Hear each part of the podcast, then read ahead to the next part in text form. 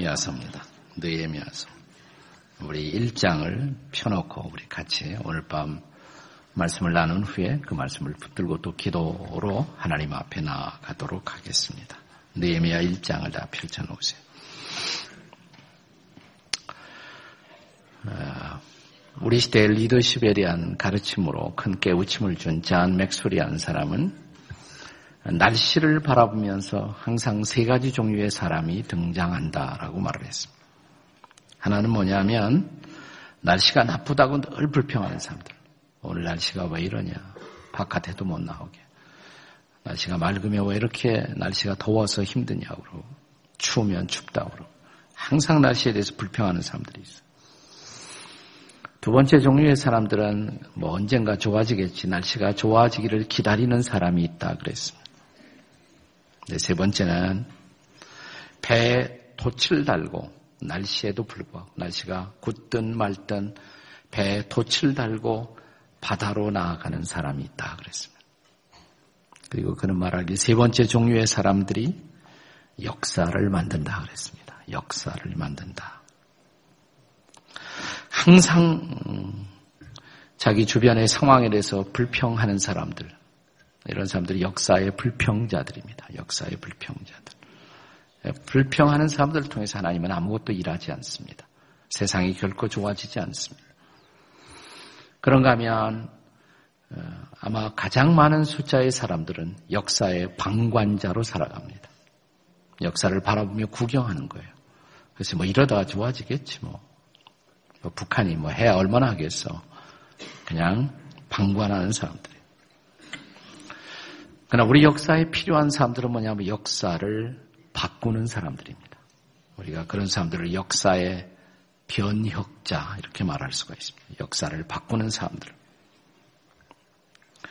저는 오늘 본문에 등장하는 느헤미야는 역사를 바꾼 지도자라고 생각합니다. 역사를 바꾼 지도자. 물론 느헤미야가 그 당시 자기 동족이었던 이스라엘 백성들이 바벨론의 포로에서 예루살렘으로 돌아왔지만 아직 성이 쌓여 있지 않았어요. 성이. 그 당시에 성이 있다는 것은 그 안에서 살아가는 사람들의 생명과 삶이 아, 안전이 보장된다는 것을 뜻하는 것입니다. 근데 성이 무너져 있었어요. 불타 있었어요. 그러니까 전혀 안전이 보장되지 않았고 서로가 서로를 약탈하고 희망을 갖고 돌아왔지만 더 이상 미래를 향해서 아무런 희망을 가질 수 없는 희망이 꺾인 절망 속에 울부짖는 그런 형편이었습니다.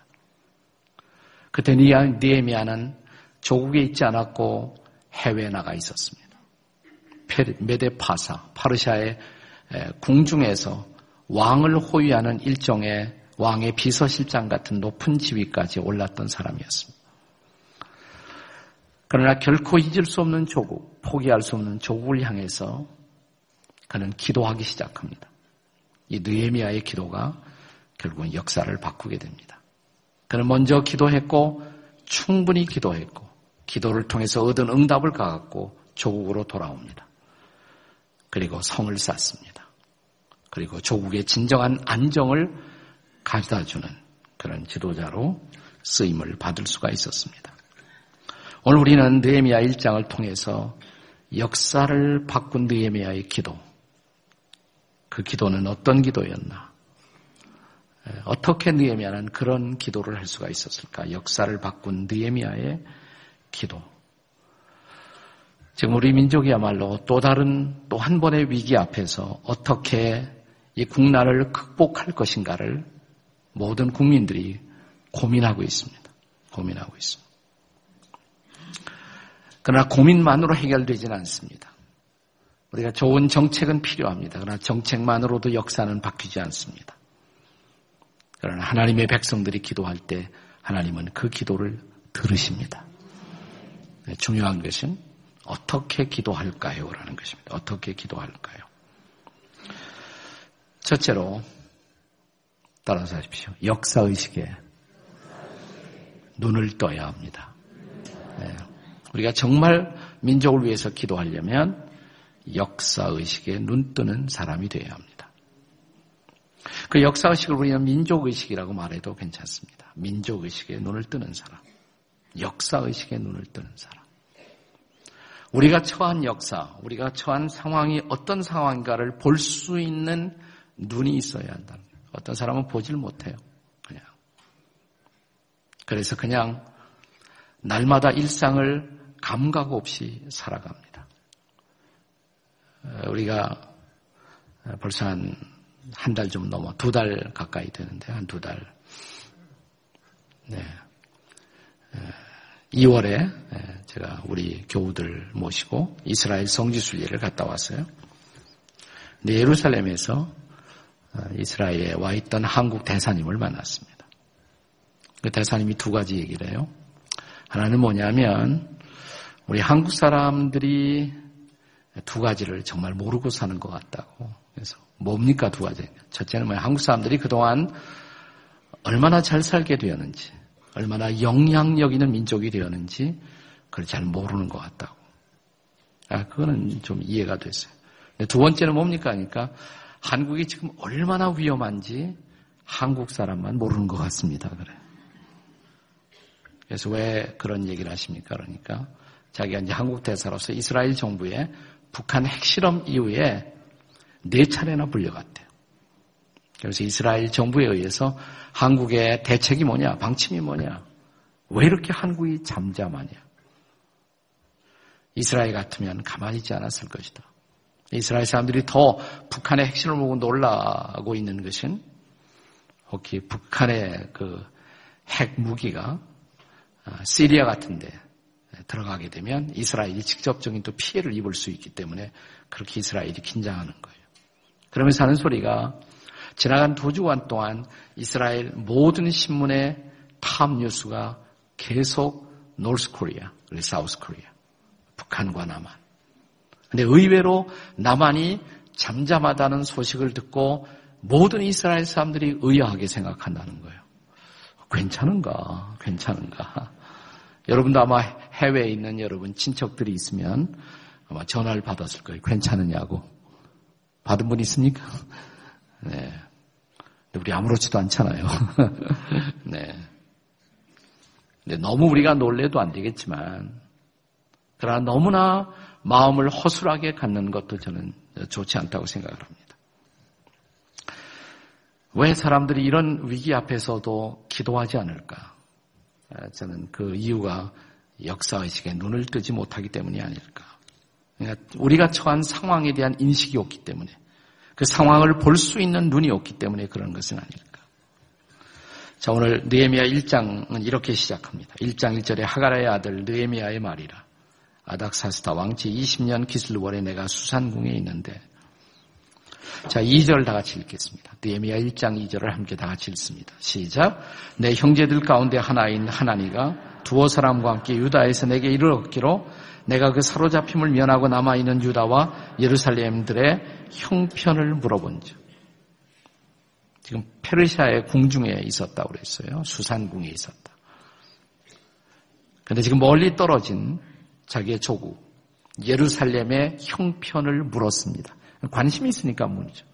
내 조국이 어떤 형편에 있습니까? 라고 물었어요. 자, 물었어요. 예루살렘 갔다 온 사람에게, 예, 갔다 온 사람에게 물었어요. 이제 보고가 아, 들려옵니다. 3절에요.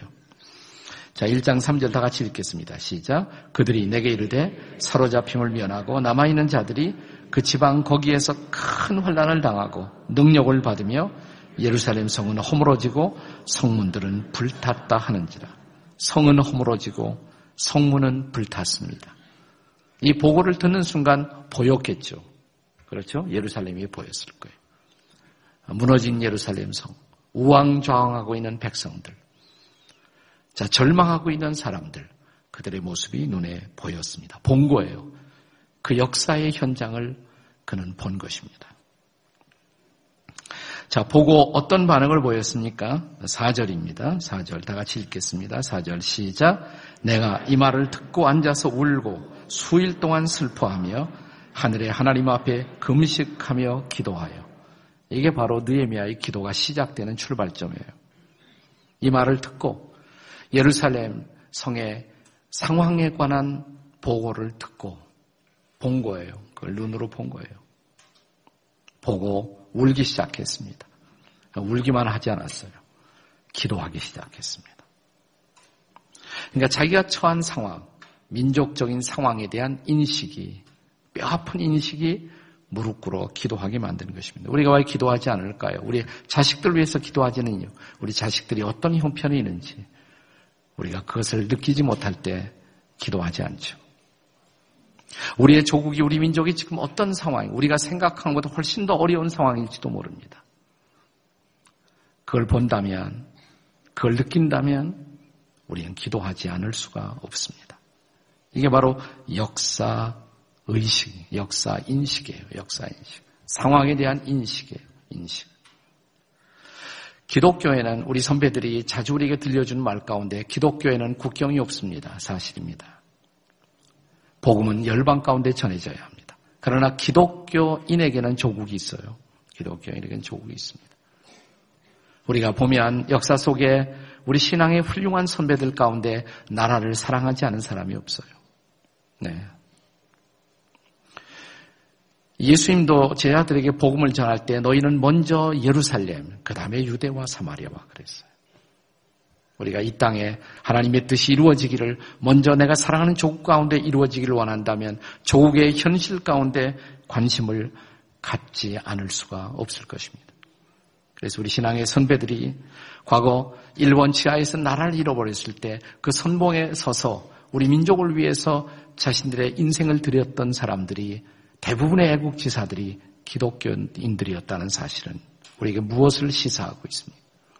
오늘 이처럼 우리 역사가 또 한 번 어려움에 처했을 때 지금이야말로 우리가 기도할 때인 줄로 믿습니다. 그 역사 의식에 눈을 떠야 합니다. 봐야 합니다. 조국의 현실을 봐야 합니다. 북녘 땅이 어떤 음모를 꾸미고 있는지 우리가 모르잖아요. 젊은 지도자 김정은의 머릿속에 무엇을 생각하는지 우리는 모르잖아요. 하나님 좀 보여달라고. 그리고 기도하게 해달라고. 기도하게 해달라고. 그렇습니다. 역사의식에 눈을 떠야 합니다. 민족의식에 눈을 떠야 합니다. 그리고 두 번째로 할 일은 우리의 책임의식을 공감해야 합니다. 책임의식을 공감해야 합니다. 따라서 하세요. 책임의식을 공감하십니다. 옆에 사람하고 해보세요. 시작. 책임의식을 공감하십시다. 자, 느헤미야의 기도가 드디어 시작됩니다. 6절입니다. 한번 6절 다 같이 읽겠습니다. 6절 다 같이 시작. 이제 종이 주의 종들인 이스라엘 자손을 위하여 주야로 기도하며 우리 이스라엘 자손이 주께 범죄한 죄들을 자박하오니 주는 귀를 기울이시며 눈을 여시사 종의 기도를 들으시옵소서 나와 내 아버지의 집이 범죄하여. 거기 마지막 부분, 나와 내 아버지의 집이 범죄하고, 거기다 줄쳐 놓으세요. 자, 지금 자기 민족이 조국이 위태한 상황 속에 처해 있습니다. 누구의 책임입니까? 정치가들의 책임이죠. 네? 지금 사실 느헤미야는 책임을 느낄 필요가 없는 사람일지도 몰라요. 조국을 떠나 있어요. 다른 나라 가서 이민 가서 거기서 잘 됐어요. 전혀 책임을 느낄 필요가 없는 사람일지도 몰라요. 나 그러지 않았습니다. 그는 바다 건너 조국을 바라보면서 이렇게 고백합니다. 내 아버지 집, 내 조상들이 잘못한 것도 사실이에요. 그러나 그 앞에 무슨 단어를 포함시켰습니까? 나와 내 책임입니다. 내가 조국을 위해서 제대로 기도하지 못했습니다. 내 민족을 위해서 기도하지 못했습니다. 최근에 내가 정말 우리나라를 위해서 기도하지 못했습니다. 하나님 제 책임입니다. 이 말이에요. 내 책임. 이게 책임 의식이죠. 연대 의식이에요. 연대 의식. 오늘 우리의 조국이 이렇게 된 데는 상당한 부분 저도 책임이 있습니다. 제가 제대로 기도하지 못했고 어쩌면 하나님 앞에 내 삶이 올곧지 못했고 내가 하나님 앞에 신실하지 못했던 부분들 이것이 오늘 우리 조국의 어둠을 만든 것이라고 내 책임이 있다고 우리의 책임이라고 이것은 우리가 이 책임감을 느낄 때 정말 기도하는 사람이 됩니다. 왜 내 책임이야? 내가 뽑아놨는데 저들이 잘못해서 그렇지. 네. 우리는 정치가들의 책임만 우리가 비난하는 경우들이 종종 많습니다. 물론 정치가들이 더 많은 책임을 져야 할지 모릅니다. 그러나 그 정치가를 위해서 기도해야 할 책임은 우리에게 있잖아요. 네. 때로 내가 찍은 사람이 아니라고 할지라도 우리나라 지도자가 일단 뽑혀놓으면 그분의 결정은 민족의 결정이에요. 그분의 결정의 결과는 우리에게도 나누어지는 거예요. 내가 그녀를 찍지 않았어도 기도하셔야 돼. 올바른 결정을 내려도. 네, 기도하셔야 합니다. 우리에게 책임이 있어요. 옆에 있는 분들에게 책임감을 느끼십니까? 이 말이 무슨 말인지 아직도 모르는 사람이니까 다시 한번 그녀를 위해 기도하셨습니까? 한번. 무슨 말인지 알죠? 네. 청와대에서 올바른 결정을 할 수 있도록. 북녘 땅에서도 그랬을, 그랬, 그런 것 같아요. 청와대 안주인이 우리를 알아달라고. 네. 네. 그분이 올바른 결정을 해서 우리 민족의 역사를 바로 끌어가도록. 이때야말로 나라 지도자를 위해서. 우리 북녘 땅의 지도자를 위해서 기도해야 합니다. 네. 그가 민족을 위해서, 민족의 영원한 내일을 위해서 철없는 결정을 하지 않도록. 젊은 나이에 철없는 결정을 하지 않도록. 제가 얼마 전에 대전에 갔다가 학교에서 집회를 하면서 계룡대 초청을 받아서 육군 참모 차장 되시는 분하고 같이 저녁 식사를 나누었습니다. 근데 그분이 그런 얘기더라고요. 사실은 전쟁 상대는 북한이 절대로 되지 않습니다. 그 면에 있어서는 전혀 걱정할 필요가 없습니다. 우리가 다 준비가 되어 있습니다. 오직 하나는 북녘 땅의 지도자의 불확실성. 철없는 사람이 무슨 일 저지르지 않을까. 그것이 유일하게 걱정이라고. 그러면서 그것을 위해 기도해 주세요. 그러더라고요. 저한테. 그것을 위해서 기도해 주세요. 세상 모르는 철 모르는 그가 어리석은 결정을 하지 않도록 그 주변에 있는 사람들이 잘못된 결정을 부추기지 않도록 그렇습니다. 어떤 결정이 내려지는 그 결과는 우리가 나누어 받아야 합니다. 따라서 기도해야 합니다. 자, 우리에게 연대 책임이 있는 것입니다. 나라의 미래, 역사의 미래에 대해서 우리는 연대적 책임감을 공감할 줄 알아야 합니다. 다시 한번 옆에 사람들에게 책임을 공감하십시다. 이렇게. 세 번째, 우리가 민족을 위해서 기도할 때 반드시 기억해야 할 중요한 사항이 있습니다. 문제보다 따라서 하세요. 문제보다 더 크신 하나님을 바라보십시다. 옆에 있는 분들에게 문제보다 더 크신 하나님을 바라보십시다. 시작. 문제보다 더 크신 하나님을 바라보십시다. 우리가 5절 한번 읽겠습니다. 5절. 4절에서 느에미아의 기도가 드디어 시작됩니다. 금식하며 기도하여.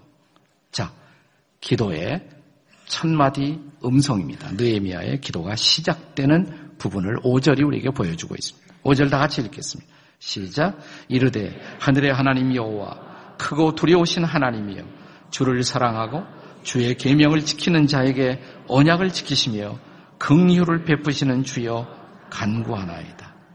네. 아까도 우리가 여러분이 긍휼을 베풀어 달라고 찬양을 드렸어요. 기도도 하실 때. 찬양도 기도지만 정말 긍휼을 베풀어 달라고. 근데 첫 마디는 이런 말로 했어요. 하나님을 부르면서 이렇게 불렀어요. 여호와 하나님, 하나님 여호와 그 다음에 크고 두려우신 하나님. 하나님을 크신 하나님이라고 그랬어요. 위대하신 하나님. mighty God, 위대하신 하나님. 위대하신 하나님. 저는 이 고백 속에서 느에미아의 하나님을 향한 신뢰를 볼 수가 있어요. 상황이 어렵지만, 민족이 어렵지만, 역사가 어렵지만, 또 이 행국이 만들어놨는데 어떡할 거예요? 네. 잘못 단추 하나 누르면 엉망이잖아요. 어제 오늘, 오늘이 오늘 텍사스에서, 미국 텍사스에서 무슨 공장에서 처리 하나 잘못해 갖고 네. 재난이 선포되고 네. 현재까지 40명 이상이 죽었더라고요. 네. 그리고 수백 명이 거기서 다치고 미국도 지금 큰 어려움 속에 좀 빠져 있습니다. 우리가 이런 상황들을 보면 인간의 무력감을 느낍니다. 우리가 도대체 뭘 할 수가 있겠는가? 네. 여러분, 그것은 차라리 핵무기 관리에 비하면 작은 사고일지 몰라요. 누군가가 단추 하나 잘못 누르면 어떻게 될까요? 그러나 우리는 이런 상황 속에서도 이런 재난과 비극적 가능성 앞에 서서 우리는 이 모든 상황을 주장할 수 있는 더 크신 하나님을 바라볼 줄 알아야 합니다. 종종 우리가 어떤 문제를 부딪힐 때 그 문제가 크게 느껴져요. 문제가 크게. 나 이제는 꼼짝없이 나는 이제 끝났다. 나갈 길이 없다. 인간의 힘으로는 헤쳐갈 길이 없다. 내 힘으로 할 일 다 해봤다. 나는 더 이상 어떻게 할 도리가 없다 라고 손을 들고 싶은 상황들이 살다 보면 있습니다. 그런 문제들이 닥쳐옵니다. 인생 속에서. 기도하려고 그러면 답답해요. 가슴이 답답해. 가슴이 메어집니다. 아파집니다. 왜냐하면 그 문제가 너무 크게 내 가슴을 누르고 있기 때문에, 짓누르고 있기 때문에 문제가. 근데 저와 여러분이 정말 기도하는 사람이라면 그 문제가 아무리 심각해도 그 문제가 아무리 커도 하나님은 문제보다 더 크신 하나님. 이것을 믿어야 할 줄로 믿습니다. 하나님은 전능하신 하나님 앞에 이 문제가 대수냐. 큰 문제 같지만, 절망적인 문제 같지만, 우리 힘으로 헤쳐나갈 수 없는 문제 같지만, 하나님은 문제보다 크시다. 그러면 하나님 앞에서 문제는 아무것도 아니다.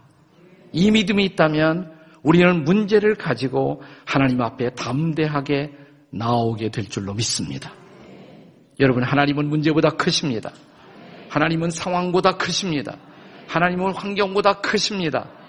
여러분, 베드로 생각나시죠? 베드로. 베드로가 갈릴리의 바다에서 네, 캄캄한 밤 유령처럼 누군가가 그 갈릴리 바다를 걸어 그 배, 흔들리는 배전으로 걸어오고 있습니다. 예수님이었어요. 자기가 사랑하는 주님이었어요. 음. 그냥 주여, 나도 주님 앞으로 가게 하소서 그 광경이 너무 멋지게 느껴진 모양이에요. 올지어다.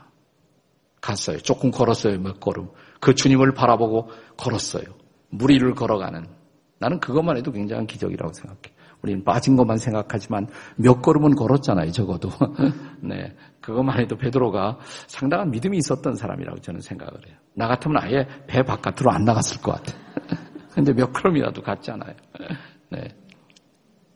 근데 문제는 그 다음 순간 갑자기 바다를 의식했어요. 파도를 의식했어요. 바람을 의식했어요. 바다와 파라, 으 하다가 이제 물속으로 빠져들어갔단 말이에요. 물속에. 빠져들어가면서 주여 살려주소서. 구해주소서, 주님, 구해주소서. 손을 예수님이 내밀어 베드로를 잡아 일으키시죠.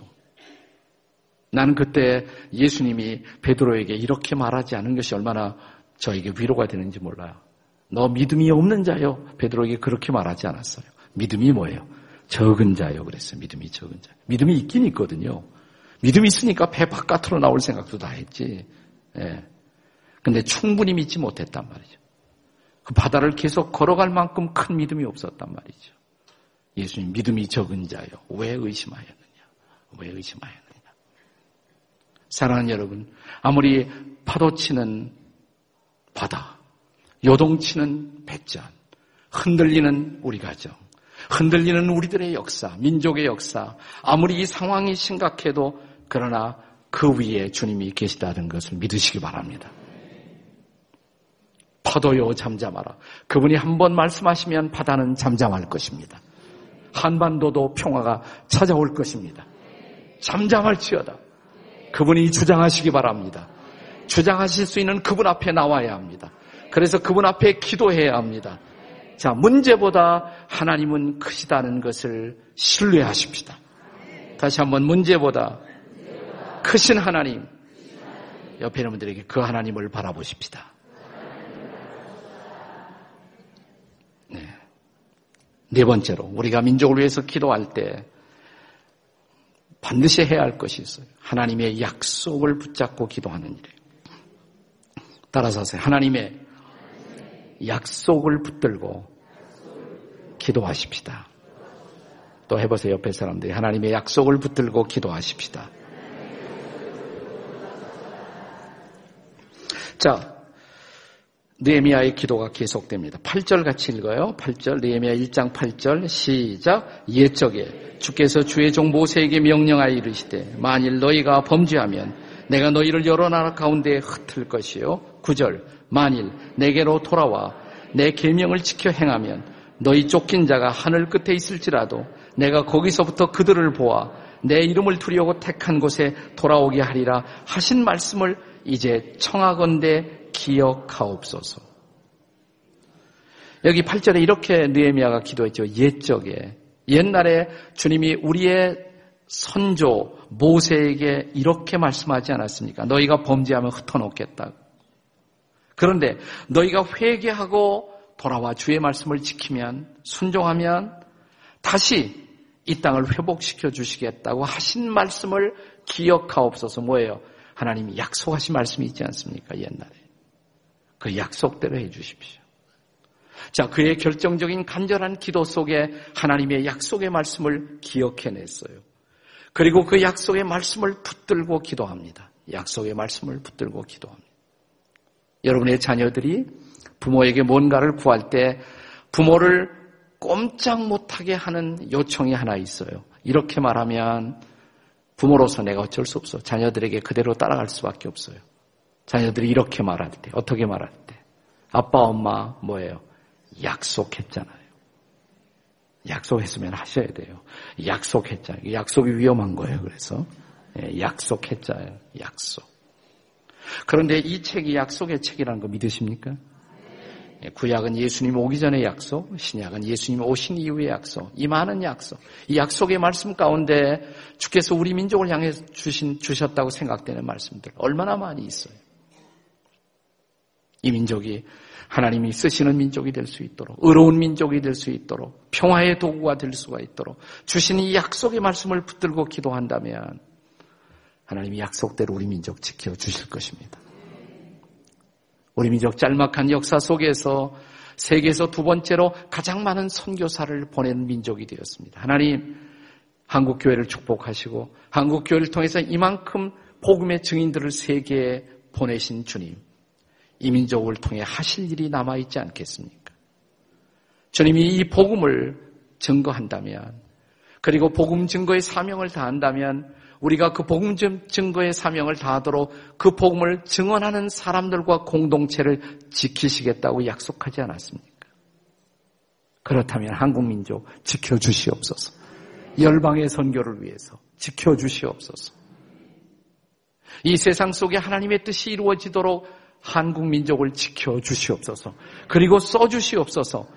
그냥 기도하지 말고 뭘 붙들고 기도해요? 하나님의 약속을 붙들고 기도하십시다. 우리 다시 한번 옆에 있는 분들에게 하나님의 약속을 붙들고 기도하십시다. 네. 마지막, 마지막, 우리가 느헤미야 1장을 통해서 우리 민족을 위해서 어떻게 기도할까? 따라서 하세요. 하나님께서 사람을 움직이도록 기도하십시다. 한번 옆에 사람이 하나님께서 사람을 움직이도록 기도하십시다. 한번 해보세요. 하나님께서 사람을 움직이도록 기도하십시다. 이 세상에서 경험하는 모든 문제는 결국 사람들이 하는 일이에요. 사람들이 하는 일. 사람들의 바른 결정, 사람들의 바른 판단. 그런데 그 사람을 움직이시는 것은 누구다? 하나님이시다. 자, 오늘 본문에 보시면 느헤미야 1장의 마지막 절에 느헤미야가 이런 기도를 합니다.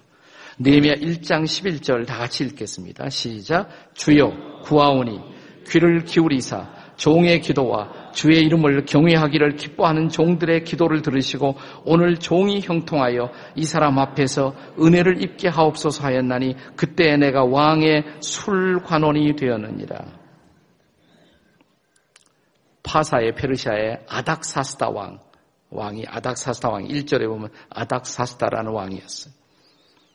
자, 느헤미야는 그 왕의 뭐였다고 그랬어요? 직책이 술관원이었어요. minister of 술, 네, 술관원. 네. 한국에 한참 무역 많이 할 때 옛날에 회사마다 술 상무가 있었어요. 바이어 들어오면 술 대접하는 사람. 근데 그 정도 차원이 아니에요. 이 사람 왕에게 술을 진상하는 사람. 술만 진상하는. 자, 왕이 믿을 수 없는 사람에게 술 관원을 맡기겠습니까? 그 술에다가 독약 하나 타면 끝나는 거잖아요. 가장 믿을 만한 사람. 그리고 술을 진상하고 끝나는 것이 아니라 왕하고 앉아서 국사를 말하는 사람. 그러니까 비서실장 비슷한 사람이에요. 비서실장. 이 사람은 그 당시 세계에서 가장 강력한 제국의 비서실장이었어요. 대통령 비서실장. 그래서 언제나 왕을 하루에도 두세 번씩 만나고 독대하는 자리에 있었어요.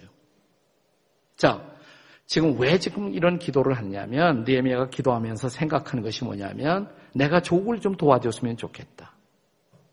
우선 성이 무너졌으니까 백성들이 안전하지 못하니까 내가 가서 성을 쌓아 주었으면 좋겠다. 근데 지금 왕을 지금 옆에서 섬기고 있는 사람이란 말이에요. 왕이 허락하지 않으면 그 일 불가능하잖아요.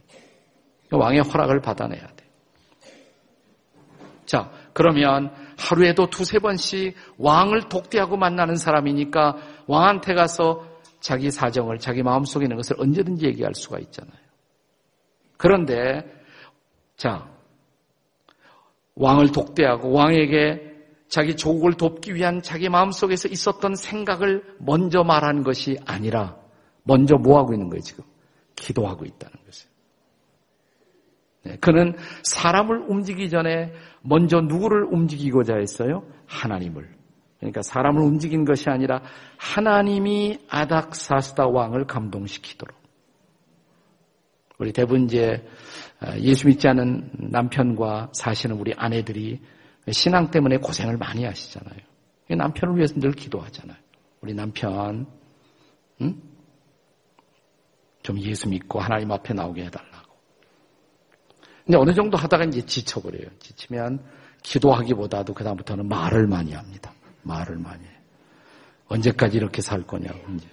위협도 해보고, 어, 나 나가는 수도 있다고 그러고, 아니면 내가 당신 밥도 제대로 얻어먹지 못할 줄 알라고. 예. 예, 계속 남편에게 그리고 또 그래 안 되면 주변 사람들에게 우리 남편 좀 이렇게 해달라고 요청도 오고 그래요. 근데 내가 남편을 감동시키는 것보다 더 중요한 것은 뭐냐면 내가 해도 소용없어요 어떤 때는 내가 이렇게 가면 안 돼요 이렇게 가야지 남편에 이렇게 가야 돼 하나님이 남편의 마음을 움직여 주시도록. 예, 남편에게, 남편에게 예수님, 하나님 말을 많이 하는 것보다 하나님에게 남편 말을 더 많이 하는 게 중요해요. 무슨 말인지 몰라요? 다시 해요? 네. 내가 남편에게 예수님 얘기 많이 하는 것보다도 내가 하나님께 남편 말을 더 많이 하는 게 중요해요. 왜냐하면 하나님이 움직여 주시면 한순간에도 남편 마음 돌이킬 수가 있어요. 한순간에도 돌이켜. 한순간에도 바꿔질 수가 있어. 그래서 뭐예요? 사람 움직이려고 하지 말고 먼저 뭐예요? 하나님을 움직여야 한다. 상황이 어려워지면, 경제가 어려워지면, 돈이 필요하면 우리가 사람들에게 도움을 구하잖아요. 돈도 꾸고, 빌려보기도 하고, 애를 쓰기도 하고, 은행도 찾아가고, 나중에 영 안 되면 마지막에 뭐라고 합니까? 할 수 없다. 기도나 해보자. 그게 기도가 아니에요. 먼저 뭐 해야 돼? 먼저 기도하셔야 돼. 먼저 하나님을 움직이세요. 하나님이 내 상황을 주장하시도록. 하나님이 사람들을 움직이도록. 그렇습니다. 이 상황 속에서 우리 민족이 지금 어렵지만, 국가적인 현실이 어렵지만, 하나님이 김정은의 마음을 움직이시고, 그 주변에 있는 사람들, 뭐 장성택인지, 뭐 김성택인지 하여튼, 그 주변에 있는 사람들의 마음을 다 움직여 주시고, 하나님이 움직여 주시면 하루아침에 한반도의 상황은 반전될 수가 있을 줄 믿습니다. 하나님이 우리 박근혜 대통령의 마음을 움직여서 바른 결정을 하도록 하나님이 요즘 제일 핍박 많이 받는 분은 김관진 국방부 장관 장로님이에요. 장로님. 장로입니다. 막 개가 무릎 뜯고 그러잖아 얼굴 요즘 북한 군인들이 개 무릎 뜯고 그러잖아. 그래서 오늘도 뭐 김관진 어떻게 하라는 삐라가 막 한국에 뿌려졌다고 그래요. 네. 음, 그분 위해서 기도 많이 해야 돼, 우리. 국방부 장관 위해서. 지금 일선에서 가장 중요한 결정과 책임을 감당하는 김관진 장로님. 네. 하나님이 좀 지켜주시고 인도하시고 마침 총리도 장로님이세요. 네. 국방부 장관도 장로님이시고 대통령은 모르겠는데 그 주변에 크리스천으로 다 이렇게 하나님이 쌓아놓으셨어요. 네. 우리가 기도하면 하나님이 믿는 이들의 기도를 통해서 역사하실 줄로 믿습니다. 하나님이 움직이도록 기도하십시다. 하나님이 움직이면 한순간에 모든 상황은 반전될 것입니다. 자, 이제 다 끝났지만 이렇게 느헤미야가 얼마 동안 기도했을까 궁금하지 않습니까? 자, 이제 왕한테 결정적으로 허가를 받아요. 허가를 받는 때를 2장 1절이 기록하고 있습니다. 여기 2장 1절에 보시면 한번 2장 1절 다 같이 읽어봐요. 시작. 아닥사스다 왕. 제20년 니산올에 왕 앞에 포도주가 있기로 내가 그 포도주를 왕에게 드렸는데 이전엔 내가 왕 앞에서 수심이 없었더니 아닥사스다 왕 20년 니산월 니산월은 4월이에요 4월 그런데 오늘 이 모든 상황이 시작된 때는 언제냐 1장 1절 하가라의 아들 느에미아의 말이라 아삭 사스다 왕 같은 20년 기슬루월 기슬루월은 언제냐면 12월이에요. 자, 12월에 상황이 시작되었어요. 근데 4월에 왕의 허락을 받아요. 그 4개월 동안 뭐 했어요? 느에미아가 4개월의 기도. 우리가 한 달간 집안에 기도하는데 한 달간 기도하는데 모르겠어요. 상황은 한 달 만에 다 끝날 수도 있어요. 어쩌면 조금 더 하나님이 우리의 기도를 필요로 할지도 몰라요. 하나님의 때가 차도록. 하나님의 때가. 느헤미야의 경우 얼마 동안 기도했습니까? 4개월. 그리고 허가를 받습니다. 드디어 결정적으로 하나님의 허락과 상황이 반전되고 하나님의 개입하는 놀라운 역사가 벌어져요. 나는 하나님이 그런 때를 주시기까지 나는 우리 교회 성도들이 이렇게 나와 나라를 위해 구국 기도를 하는 모습이 너무 자랑스러워요. 옛날 한국교회 성도들과 오늘의 한국교회 성도들의 차이가 뭘까? 제가 참 예수를 믿을 때 그 무렵을 지금 회상해 보면 그때 다 기도원들이 정말 잘 됐어. 그때는 다 기도원들이. 산에 기도원들이 많잖아요. 이 다음에 기도원에 가보면 산의 골짜기에서 바위 틈에서 계곡에서 나라와 민족을 위해서 기도하는 사람들이 그렇게 많았어요. 지금보다 훨씬 어려웠을 때, 경제적으로 열악했을 때, 우리가 끼니를 제대로 키우지 못하던 시절, 자식들을 제대로 교육시키지 못했던 시절, 예, 경제가 바닥을 가고 있었던 그 시절에도 우리가 정말 나라와 민족을 위해서 기도 많이 했어요. 저는 한국이 이만큼 된 것은 그때의 그 기도 때문이라고 믿습니다. 그 기도가 회복되기를 바랍니다. 우리가 기도하면 하나님이 일하실 것입니다. 우리가 기도에 무릎을 꿇으면 하나님이 개입할 것입니다. 그리고 새로운 역사가 펼쳐질 것입니다. 우리의 기도를 들으실 하나님 앞에 이 시간 우리의 기도가 주 앞에 올려지고 이번 특별한 이 기도의 기간 우리 지구촌 교회가 아주 올바른 결정을 한 것 같아요. 네, 구국 기도를 결정하고 한 달간 기도하는 이 기도를 통해서 역사가 반전되고 이 땅에 하나님의 개입하시는 손길을 볼 수 있는 저와 여러분이 되시기를 주의 이름으로 축원합니다.